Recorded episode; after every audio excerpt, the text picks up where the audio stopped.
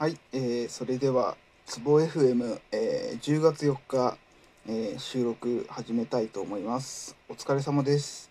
えーこの番組では、えー、ゲッティングオーバーイットと呼ばれる、ま、あゲッティングオーバーイットという、まあ、通称ツボと呼ばれる、えーゲームをですね、プレイしながら、えーなんかいろいろ話をする、えー企画というか番組となっております。えー番組自体もし都合の、えークリア、えー10分以内にできたらもうその時点で終了。まあ、しえクリアできなくても、え、大体10分ぐらい経った時点で、えその時点で終了という、え予定でやっております、え一応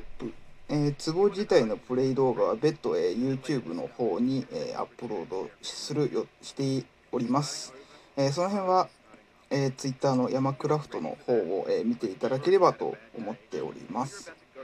一応ですね、これまでのツボ FM の中で、まあ、10分でクリアしたことはないんですけれど、えー、と前回のツボ FM のツボのプレイクリア時間がですね11分30秒の記録が出ているので決して無理ではないんですよね。確か iOS でやって、あの、今これ Android の方でプレイしてるんですけど、えっ、と、iPhone でもやっていたことがあって、その時に確か8分ぐらいが、えーベストタイムだったので、多分、えー不可能ではないですが、まあ、今のところツボ F でクリアしたことは、時間内にクリアしたことはないです。えーそれではですね、えっと、今週の話というか、最近思ったことで言うとですね、あの、最近 YouTube で結構おすすめ、確か何かのおすすめで出てきてから、えっと、結構見ている、えー動画がありまして、まあ、あの、何かっていうと、要は車の修理というか、レストア動画で、まあ、大体その類になると、いわゆる、まあ、旧車と呼ばれる、えー、と80年代、まあ、新しくても80年代で、まあ、大体もっと古い車をこう、とか、まあ、あと事故車とかその辺をこうなんか再生させてもう一度動かせるようにしたみたいなそういった、えーとまあ、個人の方だったりとか、まあ、そういうレストアを、えー、とメインのお仕事にされている方のお店の、え動画だったりとかっていうのを、えー、とよく見ていたんですけれどなんかそういう人たちのこう動画を見ていて、まあ、その人たちのこう苦労話みたいなものとかこう直す上のポリシーみたいなところとかを聞いているとこうなんかすごく既視感というか共感するところがすごく多くてこれなんでだろうなと思っていたんですけどこう結構これってなんかまあ本当にかかった時期というか作られた時期とかを考えると全然違いはするんですけれどなんか結構自分が仕事でもよくやっていたこう数年ぐらい放置されてしまってもう中身のコードが古くなってしまったとかもうそもそもあのライブラリが動かなくなってしまうが今のその Android の OS に対応して動かなくなってしまったアプリとかアプリだとかっていうのをこうなんかこう再生させてもう一回少しでも新しくして動かせるようにし直すっていうようなことをしているのに結構なんか共感するところが多いなというのを感じたんですよね。なんか本当に自分も結構そういう Android のアプリを要はレいわゆるこう車の汚れとレストアしてまた再生するっていうことをなんかよくやっているなっていうのを思うとちょっとふと思ったのがやっぱりこうまあなんだろう。Android のアプリ自体ももうできてからは本当にまだたった十数年ぐらいしかないんですけれどそれでもこうなんかあのブームとしてたくさん作られていた時期っていうのは当然あってそれが大体まああくまでもあの自分の印象なんですけど Android2 の頃っていうのは本当にとりあえずなんかコンテンツはアプリで作るものみたいなあの認識がすごく多くてですね。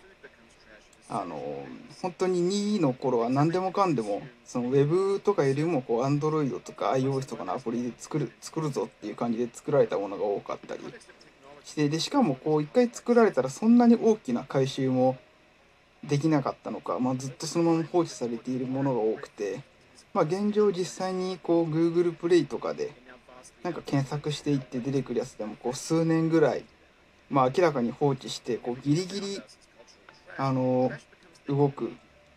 何かの最近のちょっとでも新しめの OS でギリギリ動くようなレベルで放置されているアプリがすごく多くてですね多いというかこう目につくようになっていてなんかこう自分としても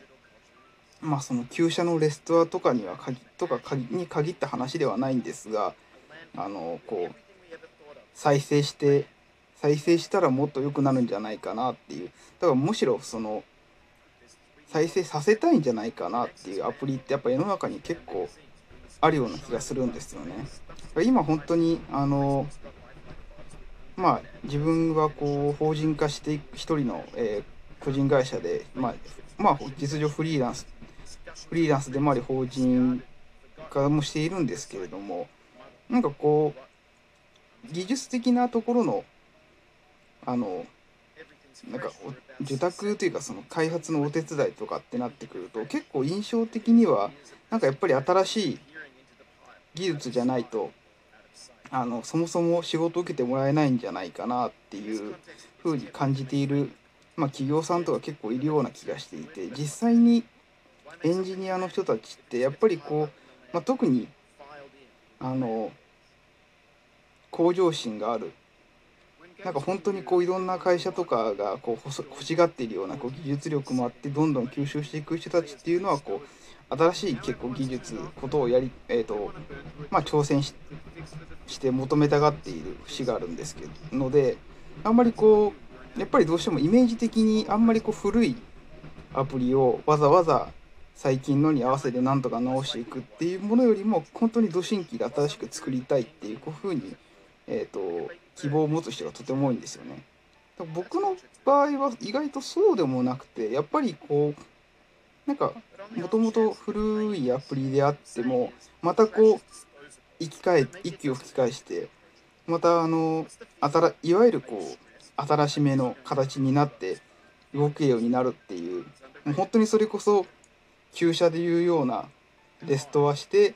あのコントロールパネルだとかこう一部の、まあ、駆動系だとかをこう最新に変えてっていうような形で息を吹き返すのを見るのは結構やっぱりもともとそんな車自体に興味はあるわけではないんですけどやっぱりこうものとしてなんかそういう風に蘇るのを見るのも楽しいしまあできることならそういうのをなんかアプリでもできるといいんだろうな楽しいんだろうなっていうのを感じて感じることがすごくよくあるのでなんかこう改めて多分こんこの後まあ今日に限らずまあ今週中にブログだとか実際に会社のページにも載せるつもりはいるんですけどあのできればそういうふうになんか本当だったらもうあのこのアプリもうちょっとなんとかえっと直しても最近のに時流に合わせた形で直したいんだけどまああんまりこう人も使えないしかといってこう誰かに外にお願いするにしても意外とこうあの嫌がられるだろうなみたいな。あんまりこうやってくれなさそうだろうなっていうところに関しては僕はもうちょっとこうなんか手伝ってあげたいなっていうレストアの手伝いをしてあげたいなという気持ちがあるのでまあ、もしなんか、まあ、この番組をもし聞いてる可能性は低いと思うんですけど、まあ、もしなんとか、えー、したいなと思う企業さんがいたらこうぜひお手伝いしたいなと最近その旧車とか、まあ、事故車とかの車をレストアしている動画を見ているとなんかそんなことをふと思ったっていう話でした。まあちえーと、ここでもう9分30秒ぐらいになるんですけれど、まあ、残念ながらちょっと今回、えーと、ツボに関しては、まあ、この後のこの後、えーと、別個で上がるプレイ動画を見てもらえると分かるんですが大変途中から、えー、とひどい落下を何回も繰り返したので今回もまあ10分以内で終わる気配が全くないのでそろそろまあ10分ですし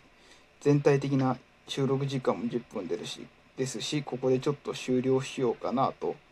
えー、思っております、えー、次回も、えー、とまた10月の日曜日、えー、11日ですねに、えーと、新しいものを収録していきたいと思います。えー、それでは、えーと、これで今週のつぼ FM を終了したいと思います。えー、ご視聴ありがとうございました。